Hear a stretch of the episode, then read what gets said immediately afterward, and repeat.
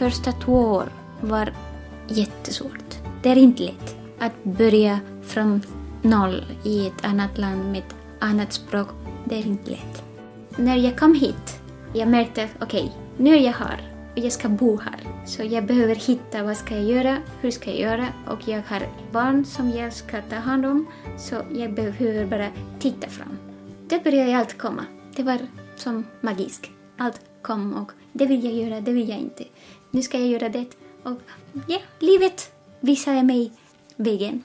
Luz Angela Lopez är från Colombia och kom till Finland för knappt fyra år sedan. Och det är henne ni nu ska få höra ett samtal om livet. Mitt namn är Ann-Sofie Sandström.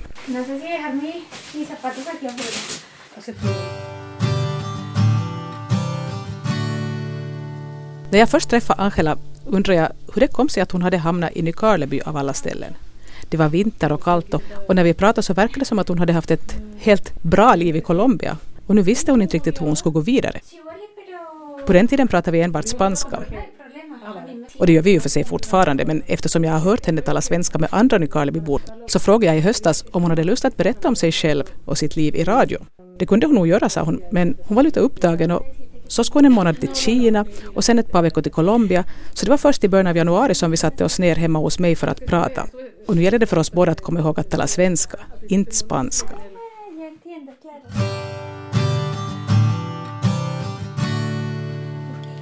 Jag eh, heter Angela och jag kommer från Colombia. Jag kom hit för fyra år sedan. Snart ska, bli, ska jag bli fyra år i mars. Och jag är en Nykarleby-bo. Det är lättare om du frågar. Okej. Okay. Så du kom hit 2009? Ja. Var har du bott före det? Före det har jag bott i Colombia, i Bogotá. Bogotá är en jättestor stad. Nästan nio miljoner människor. Så det är en stor skillnad när man flyttar från Bogotá till Nykarleby. Hurdant lev, levde du i Bogotá? Vad gjorde du och hur bodde du? Och hur... Okej, okay, jag är biolog. Jag studerade biologi och har gjort magister i ekologi. Så jag var universitetslärare i biologi och ekologi. Jag har arbetat nästan 20 år som lärare på universitetet. Samtidigt har jag tränat tai chi för många år. Och jag var eh, tai chi-lärare och jag har tävlat med tai chi i Colombia. Jag var tre gånger, tre år, mästare i tai chi. Vi ska prata mer om det här med tai chi och andra kampsporter lite senare i programmet. Men först ber jag Angela berätta i hurdan familj hon växte upp. I Colombia finns jättestor skillnad på klasser. Min mamma flyttade till Bogotá för att försöka hitta bättre liv. Det var samma sak med min pappa. Min pappa kommer från en stor familj och på landet, de bodde på landet och där levde det bra.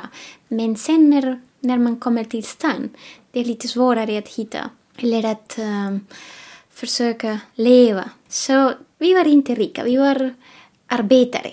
Eh, mina föräldrar var arbetare. Jag är lilla syster. Jag har en syster som är ett och ett halvt år äldre och en bror som är fem år äldre. Vi är tre. Min pappa, han är um, snickare, eller han arbetade, arbetade som snickare. Min mamma var sömmerska. Jag ber Angela berätta lite mer om mångmiljonstaden Bogotá. Hurdant är klimatet där till exempel? Bogotá ligger 2600 meter över havet. Så det betyder att det är inte så varmt. Genomsnittstemperatur är ungefär 14 grader. Om det blir varmt kanske det kan komma till 22 grader. Och i januari när det är jättekallt på morgonen det kan komma ner kanske 2 grader. Men det snöar inte, vi har inte årstid. Det är hela tiden ungefär samma sak. Det brukar vara att på morgonen är lite kallt. Mitt på dagen är varmt. Och sen på kvällen klockan sex när solen går ner, det börjar bli lite kallt. Men aldrig, aldrig minusgrader. Aldrig under noll. Nej, det var nytt. Och snön var nytt. Och när det blir minus en, minus 10, minus 15, oj, då börjar jag må inte bra. Då vill du inte gå ut? Nej. Tack och lov, jag arbetar och bor på samma våning. Så du behöver inte gå ut? Jag behöver inte alls gå ut, bara om jag behöver köpa någonting. Och det är på andra sidan gatan? Ja, det är bara 20 meter. Vad är det då som Angela Lopez gör idag? Det var någon som, som sa att jag har mycket eld, my, mycket eld på järnen. På Ja, många järn i elden. många järn i elden. Ja, järn i elden, alltså det har du ju. Jag brukar göra mycket saker samtidigt. Nu har jag min mottagning, mottagning här i, i centrum. Och jag håller på med akupunktur, massage och en behandling som heter Atlas Prophylax. Jag fortsatte med eh, tai chi-lektioner och eh, nu är jag medlem av en internationell förening av qigong. Så jag håller på med qigong också. Och qigong är lite som tai chi men ändå inte. Vi kan säga att qigong och tai chi är nästan samma sak. Vi ska inte gå närmare in på skillnaden mellan tai chi och qigong i det här programmet. Men Angela berättade i början att hon i Bogotá jobbar som universitetslärare, så jag ber henne berätta om sin utbildning. I Colombia du behöver pengar för att kunna studera. För att det finns en stor skillnad mellan privata skolor och statliga sko skolor. Och det är inte så bra kvalitet med statliga skolor. Förstås, det är billigare. Det finns några som man betalar ingenting. Men bra utbildning hittar du med privata skolor. I början jag studerade i statliga skolor, men jag var duktig i skolan så jag fick eh, när jag var i femte klass fick jag en stipendium för att studera i en tysk skola. Så jag studerade i sju år i en tysk skola. Ja. Är undervisningen på tyska? Första år det var bara tyska lektioner varje dag, två timmar. Det var intensivt. Men sen när man kommer till nionde klass, nej, tionde och elfte klass får man bara, bara tyska. Man får välja olika riktningar, inriktningar Och du valde och jag valde um, kommercio, som handelsutbildning, att kommercio, alltså med handelsutbildning. Och det är att lära sig um, mera matematik och maskin. Ja, det fanns väl maskinskrivning? Det fanns maskin, ja. Så det var lite som sekretär, men lite mer än det. Och jag valde det för att det var en lärare som sa om du vet inte vad vill du välja, du kan välja handels. För att du behöver alltid åtminstone att räkna hur mycket ska du tjäna när du arbetar. Så vi rekommenderar handels. Då visste jag inte vad jag ville studera. Och efter det, jag började biologi. Egentligen jag, vill, jag ville studera medicin. Men vi hade mm, en föreläsning och det var en läkare som sa om ni vill studera medicin, ni ska tänka att ni har ingenting tid för ingenting. Inte för familjen, inte för ingenting annat än att bara studera. För att det är så intensivt och man behöver plugga jättemycket. Så jag var lite besviken och jag kände frustrerad för att förstås jag ville studera och jag var duktig och jag, jag älskar att plugga och allt. Men jag ville också fortsätta träna och jag ville också ha familj och jag ville, jag var kär.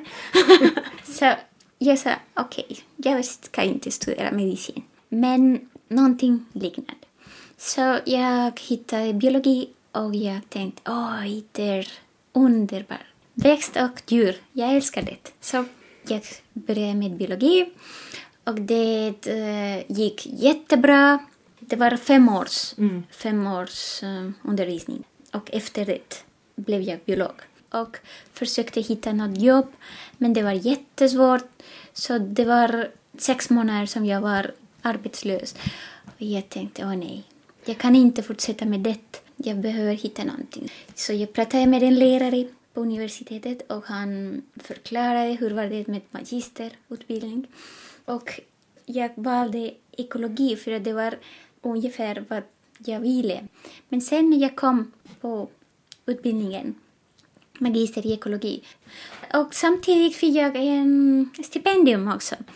Uh, som jag sa tidigare, att studera i Colombia är inte billigt. Så jag tänkte, okej, okay, nu behöver jag göra någonting, men om jag vill studera mera, jag behöver arbeta samtidigt. Så då pratade jag med min lärare och han sa, nej men det finns ett program här på universitetet, men du behöver tävla för det. du behöver presentera en lektion framför olika lärare. Och det bestämmer vem vinner. Och den som vinner arbetar med en lärare en viss tid. Och efter det du börjar undervisa. Och den som vinner betalade halva avgift för att studera och dessutom fick lön. Så det var perfekt. Men om jag vinner inte, då behöver jag betala hela summan. Så det var en risk. Men jag försökte och jag vann. Så då fick du studera ekologi och du fick arbeta samtidigt och fick betalt ja. för det? Ja. Och sen när jag slutade med magistern började jag på samma universitetet att undervisa. Ja. Och sen fick jag jobb uh, på ett annat universitet. Och så har du jobbat då sju år på universitetet som lärare? Ja. Tills jag kom till Finland. Hallå? Hola mi vida, estoy dando en Sofía en la entrevista mi corazón. Medan Angela pratar med sin dotter passar jag på att sätta några vedträn in i vedspisen så det inte blir kallt. Ciao mi amor. Ciao. Solo para decir que ya llegó. Och sen vill jag henne berätta hur det kom sig att hon blev intresserad av kampsporter. Uh, jag tror att alltid är kampsport lite spännande och, och man vill på något sätt träna någonting. Så det är normalt att barnen i Colombia åtminstone går och tittar och är alltid nyfikna. Jag kommer ihåg att kanske jag var åtta år gammal när jag såg första gången karate. Och jag provade ett par gånger. Men jag var kanske lite för, för liten för att kunna röra mig ensam i stan och gå till parken. Ja. Och också min pappa, han tränade karate när han var ung. Så, mm. så det var någonting spännande att, att pröva. Sen, jag var 14 år när jag hittade karate och det var jätte, jätte intressant. Jag tyckte mycket om att träna. Så efter skolan, jag slutade skolan klockan tre ungefär och sen träningar började klockan halv fem till sex nästan varje dag. Och det var, wow, det var otroligt skönt för mig.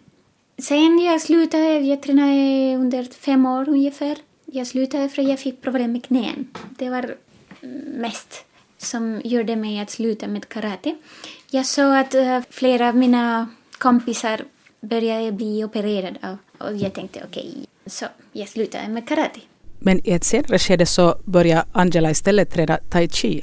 Tai chi kan man tänka som en yoga. Yoga är mer känd än tai chi. Så man kan tänka att tai chi är kinesiska yoga. Men det är lite annorlunda på sättet att tai chi arbetar med rörelsen som är som kampsport. Så, så det är samma så, lite liknande rörelse som i kampsport ja, men i, långsammare? Och... Som i kung fu, ja. Egentligen är tai chi en del av kung fu. Så det är mest rörelsen som att du eh, attackerar eller försvarar någonting.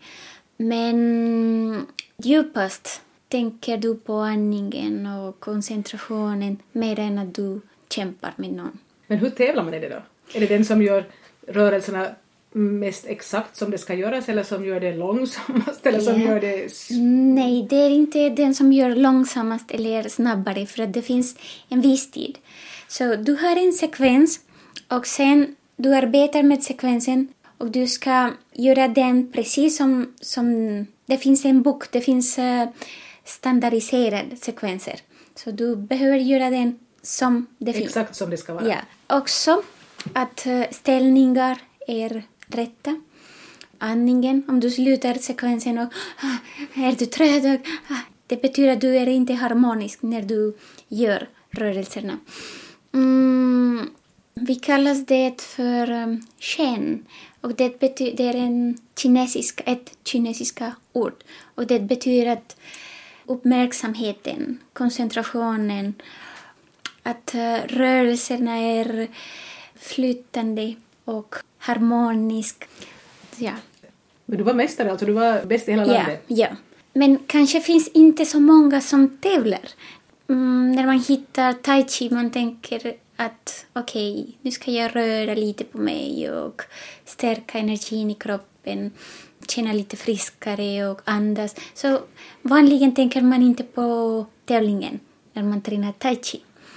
Men när man tränar någon kampsport och sen hittar tai chi, då vill man ähm, tävla. Så hade du tävlat också då i karate som du höll på med tidigare? Ja, jag har tävlat med karate. Och det att du hade då tävlat i annat tidigare så ville du också tävla i det här?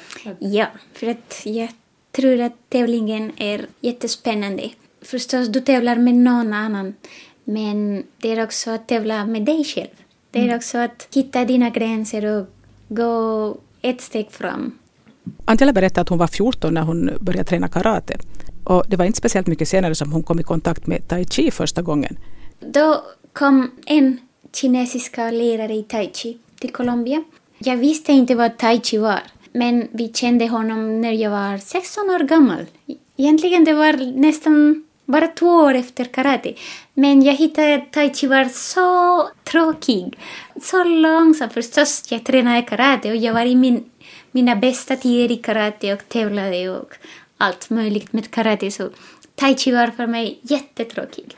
Men då var jag i en grupp, eh, zen-buddhismgrupp och eh, läraren började lära sig tai chi. Och sen det blev lite som vi är tvingade att lära sig tai chi. Så jag tränade tai chi först när jag var 16 år gammal. Men jag ville inte. Och jag lärde mig första sekvensen, 24, då.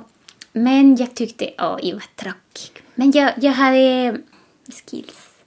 Du var bra på det? Ja, hade... för att jag tränade redan karate så kroppen var mjuk och flexibel och stark. Så det var lätt för mig att lära mig tai chi. Men sen slutade jag med allt. Jag gifte mig. Hur gammal var du när du gifte dig? 19 år.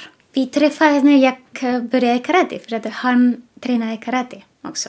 Um, Okej, okay. så sen blev jag gravid tre år senare och efter det jag märkte att okej, okay, nu behöver jag börja med någonting igen. Och då var David som tränade tai chi. Han tyckte om tai chi. David är alltså din man? Mm. Min man, ja. Så han tränade tai chi och jag brukade komma med och sitta ner och titta med Gabriella i famnen. Ja, i famnen. Och titta och jag kom ihåg sekvensen som jag har lärt mig. Och sen en gång jag ville prova. Gabriella, jag var kanske sex månader gammal. Och jag ville prova så jag gick och provade och läraren var lite överraskad. Ah, åh, oh, men du kan tai chi. Och så bra och du har mjuk kropp och okej. Okay. Så han, han eh, bjöd mig på att träna med honom. Så jag hade tid, jag studerade men hade lite tid. Så jag började träna. Det, det gick jättebra. Jag lärde mig jättesnabbt och han var jätteglad att någon verkligen ville träna och var duktig på det. Så han lärde mig jättemycket. Jag tror att han har inte haft en elev som, som han har gett så mycket som till mig. Och det var också i samband med det som du började tävla då också när du märkte att du var så bra? Ja, men det, det tog länge. Jag började 98, 99 och sen första tävlingen var 2002 i Venezuela. Ja. Så Gabriela var fyra år. Det var fyra, efter fyra år träningar. Angela nämnde att hon gifte sig när hon var 19 och att hon fick sin dotter några år senare. Så du fick barn medan du studerade? Biologi. Just. Och det gick bra att kombinera det här att vara mamma och studera? Oj, nej. Det gick inte? Det var, nej. Förstås det gick. Min, min mamma brukar säga att Gabriela är enda barnbarn som hon har. För att alla andra har hon tagit hand om dem, men inte äh, om Gabriela. Hon, hon, tog inte hand om Gabriela? För nej, du, nej det... jag, jag klarade med att arbeta och ta hand om Gabriela. Förstås, det fanns några dagar som kanske jag behövde att någon tog hand om Gabriela, men det var inte så mycket. Och din man, vad gjorde han under den tiden då? Han arbetade, han är ingenjör Han arbetar i, med ABB i Bogotá. Han hade redan studerat färdigt när ni gifte er, för han var äldre. Han är äldre va? han är tio år äldre. Okej. ja, han arbetade, ja. Din dotter den är 14 nu va? Nu är hon 14 år gammal. Hon klarar sig bra ensam när det behövs. Men i alla fall, vi har, vi har tid tillsammans. Det behövs. Det är fortfarande barn. Hon är Jo, fortfarande det är klart hon är ett barn. Som 14 Ja. är man ju ett barn. Ja. Fast du var 14 när du hittade din man. ja, jag var 14 vi- när vi träffades, ja. Jag kommer ihåg när jag var 14. Jag tänkte att jag kunde, kunde allt. Och förstås, man är inte vuxen. Man kan inte allt. Men man tänker att man kan allt. Så det, det finns en liten risk när man tänker att man kan allt och man förstår inte att man har gränser.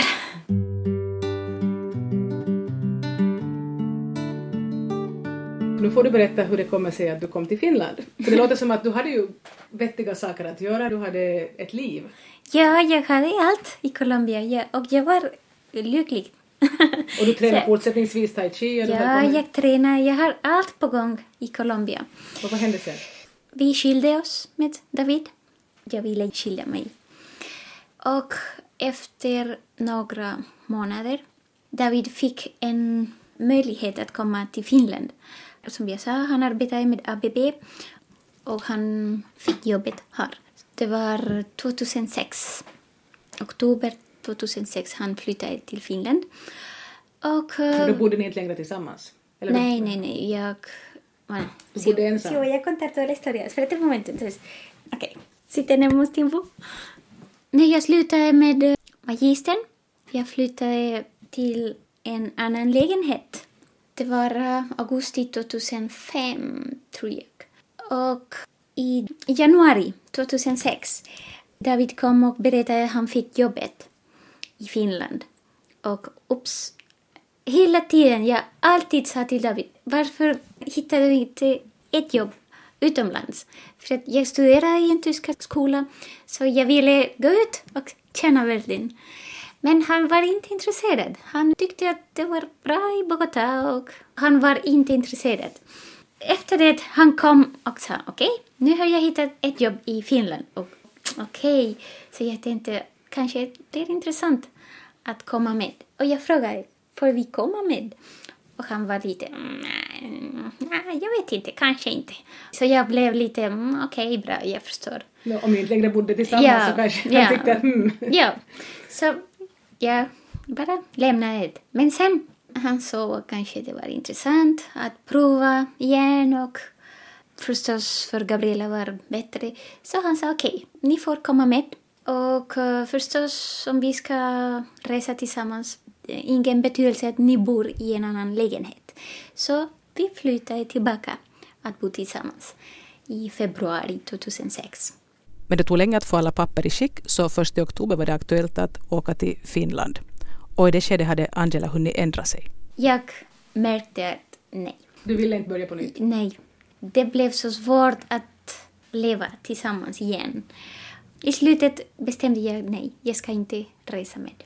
Så han kom till Finland ensam och vi stannade i Colombia med Gabriela. Sen 2007 på sommaren, vi kom på semester, vi kom på besök. Gabriela ville besöka sin pappa. David också ville att vi kom hit och kanske han, han ville att vi igen försöker på nytt.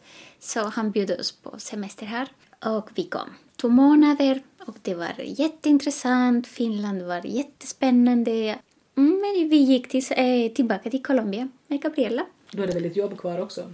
Jag hade allt där. Ja, jobbet och huset och allt. Men Gabriela började säga jag vill bo med min pappa. Jag, vill, jag tyckte mycket om Finland. Jag vill resa tillbaka till Finland. Så hon hela tiden pratade om Finland. Det var stor händelse för henne att komma hit. Vid den här tidpunkten hade Angela börjat sällskapa med en annan man. Och det gick inte bra med Gabriela. Så det var en annan orsak att Gabriela ville komma hit med pappan. Så vi kom på semester på nytt 2008, november. Och då ville Gabriela stanna här. Hon ville inte gå tillbaka. Så det var jättestor ett jättestort problem för mig. För att jag kom på semester, jag tänkte inte stanna här. Jag kunde inte stanna här för jag hade allt i Colombia. Mitt jobb, mitt hus, allt. Men Gabriela bestämde sig att stanna här. Så hon kom inte tillbaka till Colombia Nej, alls? hon kom inte tillbaka. Så jag reste första december 2008. Och jag var otroligt ledsen. Jag, jag har inte haft svåra tider än då, när Gabriela stannade här. För att det var svårt för mig att lämna henne här. Hur gammal var hon då? Var hon... Hon var tio år gammal. Så jag hade ingen chans bara att resa tillbaka till Colombia och börja tänka hur kunde jag komma hit. Du ville inte vara borta från din dotter? Nej, absolut inte. Inte när hon var tio år gammal och börjar växa lite och förstår livet. Och, nej, nej, nej. Så jag bara kom till Colombia jätteledsen och försöka hitta eh, hur, lösning? Eller, ja, lösning. Mm. Hur skulle jag komma hit? Förstås, biljetter är jättedyrt. Så jag började med att sälja allt. det tog fyra månader innan jag blev färdig. Och förstås säga att jag skulle inte fortsätta med arbetet. Att ge huset tillbaka. Vi hade ett, hyrt ett hus. Så du Det sa blev- upp dig, du sålde alla saker och Ja? Och... lånade massor av pengar av min mamma för att köpa biljetter och ha lite pengar för att komma hit och börja från noll här. Men du försökte inte heller påverka Gabriella och säga att nej men kom nu tillbaka till, till Colombia? Ja, men jag ville inte och det sällskapet som jag hade då, jag ville också sluta med det för att jag Så egentligen ville du bort från det också? Ja. Det, det var inget bra Ja. sällskap? På något sätt jag, jag visste att det var bra för mig att Åka långt bort? åka långt. Ja. Och min mamma var jätteledsen men samtidigt hon var glad och hon hjälpte mig mycket för att hon visste att det var bra för mig att sluta med sällskapet. Angelas exman och dotter bodde i Vasa. Ja. Och du hamnade i Nykarleby? det är ju inte liksom precis bredvid. Det blev Nykarleby. Det är livet som tar dig någonstans. Som... Det var för att när jag började planera att komma hit till Finland, jag ville inte vara så nära till David. Förstås, Vasa är stor, men för mig var liten. och uh, jag kände en person här i Nykarleby. Och det var genom honom att jag fick komma hit. Vi kunde bo hos honom några månader, sen flyttade jag till internatet, folkhögskolan och började studera svenska. Och ja, Så att du kände någon här, då hade du kommit i kontakt via internet då eller hur hade Ja, du ja, ja, Nej, det någon? var, det var via Facebook vi kände varandra. Och vi började chatta och prata och någon dag jag berättade allt som jag skulle em, flytta till Finland och det blev att, att vi kunde stanna hos honom en viss tid. Och Angela började alltså studera svenska på folkhögskolan. Det var så viktigt för mig, skolan. Jag tackar skolan för att det var min sätt att börja här i Finland. Jag kom hit 6 mars, tror jag. Och jag började i skolan 14 april. Det var lite mer än en månad. Jag, jag ku- kunde tyska från tidigare. Och förstås, svenska är i samma familj. Så för mig var det jättelätt att lära mig svenska. Så på sommaren, så om, om vi tänker, okej jag började i april och sen vi fick semester i juni. Så det var bara två, tre månader. Och på sommaren jag började arbeta i Tullmagasinet. Du jobbade i ett sommarcafé, sommarrestaurang. Ja. Då kunde jag tillräckligt svenska för att betjäna och eh, så jag tror egentligen har jag lärt mig tillräckligt för att börja jobba. och förstås när du blir i kontakt med folk, du tränar med det. Men fortsatte du studera sen på hösten också? Ja, efter det började jag yrkesförberedande linjen i augusti. Då bodde vi på internatet och jag började med tai chi-lektioner med Arbis. Och jag började tjäna lite pengar. Det var bra också. Eh, Så det var studera i skolan på dagen och sen lektioner på kvällar för att det blev många lektioner. Det var någon termin så jag hade kanske 20 timmar Oj då. jag brukar säga åt Gabriella, oj, jag är jätteupptagen, vi kan inte ha så mycket tid. Men du vet att det krävs nu i början. Tänkte du någonsin under de här första åren här att, att nej, det här blir inte någonting, jag åker hem till Colombia? Nej, inte på det sättet. Kanske ibland tänker du att oh, jag saknar någonting, jag saknar maten till exempel, eller oh, jag saknar en kram av min mamma, eller universitetet. Förstås mitt arbete saknar jag mycket. Men jag har inte ångrat. ångrat att komma hit. Om jag ångrar att komma hit, jag tror att jag tappar kraft. Så jag har inte haft tid att ångra mig. Men jag förstod så det första året var inte så hemskt lätt. Jag tror att första två år var jättesvårt. Det är inte lätt att börja från noll i ett annat land med ett annat språk och med så, så stor skillnad med kulturen. Det är inte lätt. Men om du bara ser fram och du vet att du är här och du behöver överleva på något sätt här. Du bara tittar fram och kämpar hårt. För det i alla fall var det, jag menar du var, var du 30? Jag var 30, jag blev 33 när jag kom hit. Så jag var 32 i april, fyllde jag 33. Det är klart man kan börja på nytt när som helst i livet, men att det var ju inte för att du ville egentligen, det var ju inte du som ville. Ja, det var lite, jag var lite tvingad att börja på nytt. ja. Men Angela Lopez har nu ett nytt liv. Hon nämnde här tidigare att hon nu har en mottagning där hon ägnar sig åt bland annat massage och akupunktur. Så hur kom hon in på det?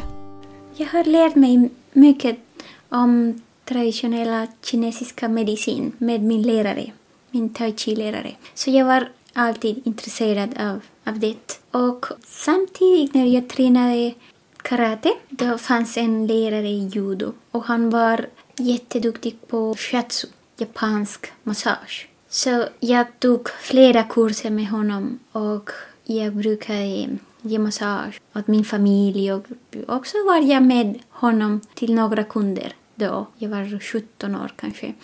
Så det var någonting som jag också höll på med länge, med massage. Så när jag kom hit hittade jag att det var en akupunkturkurs som höll på i Kronoby folkhögskola.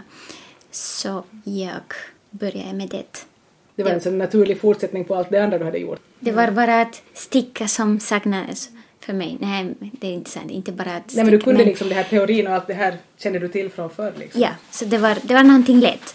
Det blev lite svårt för att det var på svenska förstås. Det var svenska lärare som kom hit för att undervisa.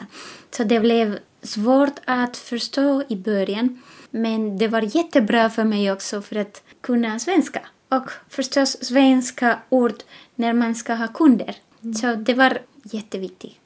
Så jag höll på med kursen och vi blev färdiga nu i somras med utbildning. Det var tre års utbildning men jag var bara två år för att jag kom lite sen för att jag visste lite sen om kursen. Men det accepterade att jag började lite sen för att jag hade lite teori och lite kunskaper från tidigare. Så det var inte problem. Sen hade vi en praktik, en månads praktik i Kina efter kursen blev färdig. Så jag var till Kina en månad i oktober, november. Och det var märkligt. Det var jätte, jätteintressant. Vi hade lärt oss jättemycket i Kina om traditionella kinesiska medicin. Du ville ju bli läkare i något skede sa du. Så nu ja, har du istället sysslat med... Ja. det blev det på lite annat sätt. Livet är konstigt, ja. Det blev på ett annat sätt. Och jag tackar det.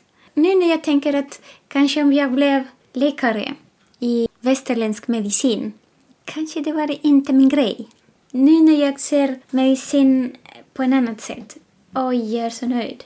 Så du hittade i alla fall vettiga saker att göra när du kom till Finland fast du till en början inte visste vad du skulle göra. Det råkade finnas en akupunkturkurs och det...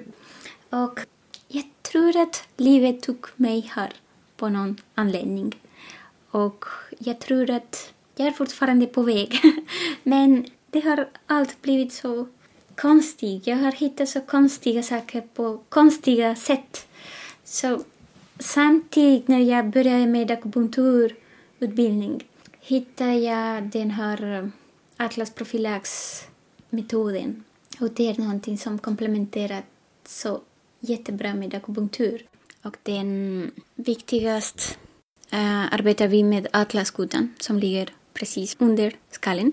Den första kutan som vanligen är sned, är inte på rätt ställe. Är vi alla felkonstruerade? Nej, vi är alla födda med atlas sned. Det är uh, någonting som vi kan inte förklara varför. Men det har hittat att atlaskutan är inte på rätt ställe när vi är födda. Och sen när vi växer upp börjar man få mycket problem med nacken och ryggen och beroende på vilka aktiviteter eller ställningar eller vad du gör. Det kan bli ännu värre, mera problem som skolios eller diskbråck eller mera problem i, i ryggen. Så det är en metod som skapats ungefär 15 år sedan för en schweizisk man. Han utvecklade metoden och maskinen för att vi arbetar med en maskin. Och det är att äh, fixa atlaskutan. Och jag är enda i Finland som arbetar med atlasprofylax. Det finns många i hela världen, mer än 300. Det finns um, mer än eh, uh, 40 länder som har atlasproffs personer som arbetar med atlasprofylax. Men hur kom det sig att du hittade det här? Hur visste du om att det fanns en sån här metod överhuvudtaget? Egentligen jag visste inte för uh, två år sedan, eller tre år sedan nu. Jag var till Mexiko och där träffade jag en läkare, en vän, och han berättade om det.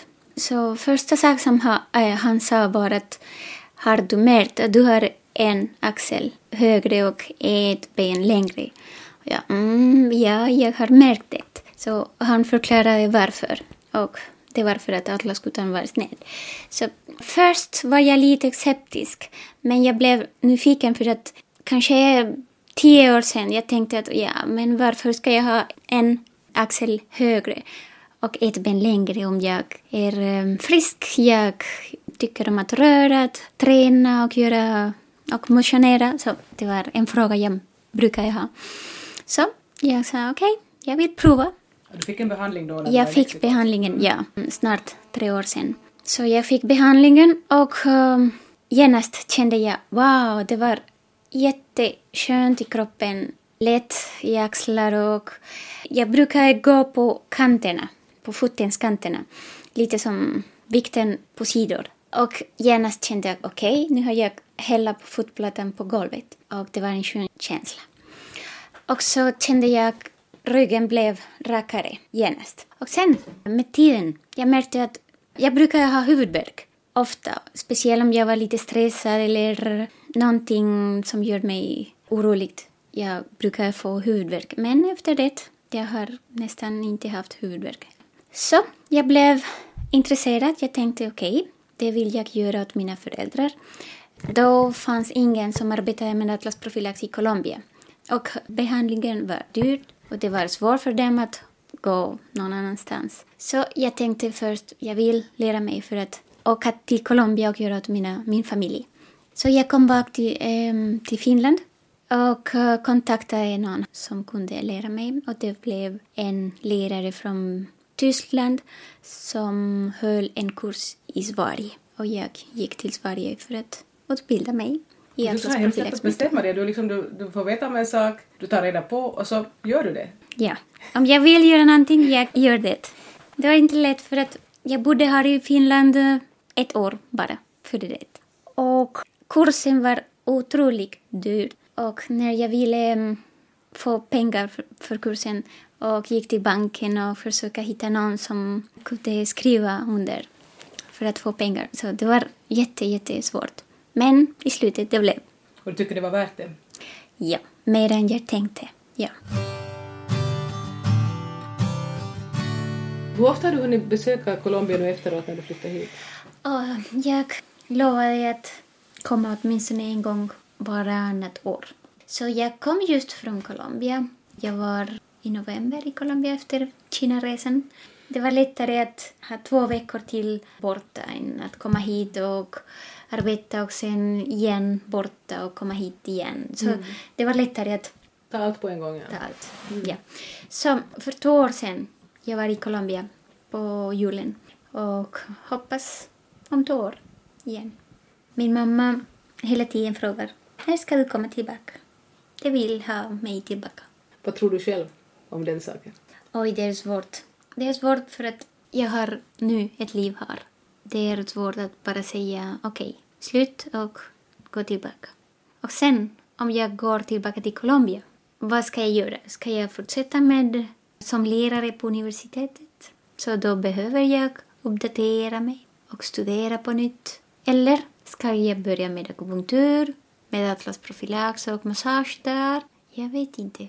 Det. Och dessutom så, hon går ju i skola här nu, Gabriella. Ja, och... ja, och skolsystemet är annorlunda så jag vet inte hur kan det bli. Så jag vet inte. Vi är här och vi fortsätter här tills någonting händer. David ska flytta till Brasilien. Han ska flytta två år till Brasilien. Ingen vet vad, vad kommer efter det, men han ska flytta. Men ifall Gabriella också den här gången vill följa sin pappa, tänker Angela då också åka med? Nej, det går inte en gång till. Om hon vill flytta till Brasilien med pappan, hon får göra det. Men jag ska stanna här, mm. åtminstone för tillfället. Jag tror att det viktigaste är att du accepterar. Att du accepterar var du är och bara enfrentar. Face. Acceptas. Att man, ja, att man accepterar den verklighet man har just här och... Ja, accepterar verkligheten som du har just nu mm. framför dig. Så om jag började ångra mig och kanske sakna mycket och tänka så då man är inte säker vad man vill och man, man kan inte fokusera för att göra någonting. Men när jag kom hit, jag märkte okej, okay, nu är jag här och jag ska bo här. Så jag behöver hitta vad ska jag göra, hur ska jag göra och jag har barn som jag ska ta hand om så jag behöver bara titta fram. Då började allt komma. Det var som magisk. Allt kom och det vill jag göra, det vill jag inte. Nu ska jag göra det. Och allt bara, det, det, ja, livet visade mig vägen. Tycker du nu att du gör, att det du gör nu är mera din grej, mera rätt än det att du undervisar på universitetet? Känns det här som att det är det här du faktiskt vill göra? Mm. Om jag behöver bestämma nu, vad ska du göra? Fortsätta på universitetet eller göra det som du gör nu? Så jag ska välja det som jag gör nu. För att alltid har jag tänkt att jag vill arbeta med någonting som jag kan hjälpa andra. Förstås när jag undervisade, det var ett annat sätt att hjälpa. Det var att visa elever att naturen är viktig, att växter är viktiga, att, eh, att tänka på ett annat sätt. Att, att um... Okej, okay, det var, det var eh, uh, viktigt tänkte att det var, det var någonting bra för samhället, för naturen, för planeten. Men det som jag gör nu är mer ett direkt sätt att hjälpa människor. Och uh, jag har växt mycket med det. Jag har lärt mig mycket massor. Det har hjälpt mig själv. Så jag tror att det är det vad jag ville göra. Det sa Angela Lopez från Colombia som ni har hört i ett samtal om livet. Mitt namn är Ann-Sofie Sandström.